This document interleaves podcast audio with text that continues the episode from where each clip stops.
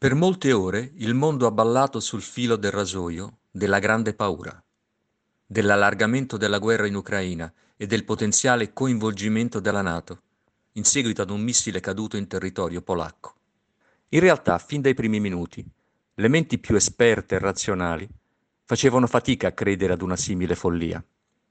Non perché qualcuno abbia ancora fiducia in un Putin sempre più isolato nel mondo e asserragliato tra le mura del Cremlino, ma perché se anche la Russia avesse voluto sfidare l'alleanza, non lo avrebbe fatto in questo modo.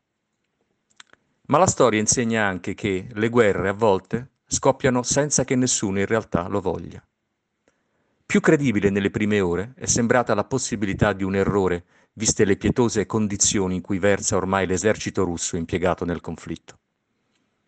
L'allarme per fortuna è poi rientrato ma sarebbe un grave errore limitarsi a tirare un pur comprensibile sospiro di sollievo.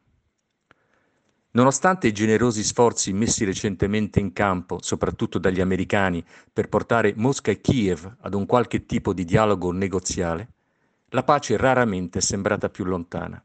E l'incidente in terra polacca dimostra ancora una volta che c'è poco da scherzare e che la prossima volta potrebbe finire in un altro modo.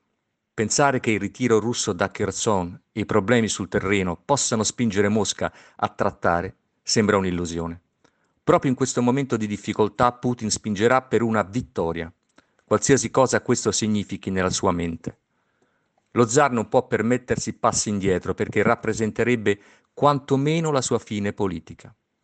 E continui accenni russi al possibile uso delle armi tattiche nucleari non aiutano certo a trovare un filo di dialogo. E, d'altra parte, mentre al G20 i leader del mondo, senza Putin, continuavano a provare ad indicare una strada per la pace e a condannare la guerra, Mosca ha lanciato uno dei più forti attacchi missilistici degli ultimi mesi sul territorio ucraino. Sull'altro fronte c'è forse ancora meno voglia di scendere a patti con chi ha invaso, violato l'integrità ucraina, ucciso civili, donne, bambini, violentato, distrutto intere città, compiuto crimini di guerra. È difficile, se non impossibile, chiedere agli ucraini di fermarsi adesso che stanno avendo la meglio e vedono la loro rivincita più vicina. Per questi motivi l'arrivo della pace, ma anche di un inizio, di una prova di dialogo, sembra difficile, complicata. Ma il missile caduto in Polonia sembra un segnale per tutti. Questa guerra già terribile e devastante che ha provocato sofferenze, molti morti e una crisi economica globale con pochi precedenti, rischia di scivolare in qualcosa di peggiore. Il richiamo di ieri è evidente e c'è bisogno di orecchi che sappiano ascoltare e occhi che sappiano vedere il percorso da seguire da qui alle prossime settimane e ai prossimi mesi. La diplomazia internazionale deve scendere in campo con decisione e con forza, deve imporsi con giustizia e misura. Le guerre possono finire in molti modi.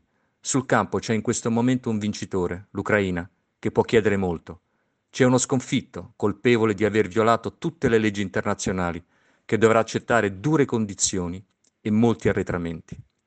Fra le sacrosante rivendicazioni di Kiev e i necessari cedimenti di Mosca, si potrà forse trovare un inizio di soluzione. Facile? Assolutamente no. La strada è difficile, è in salita.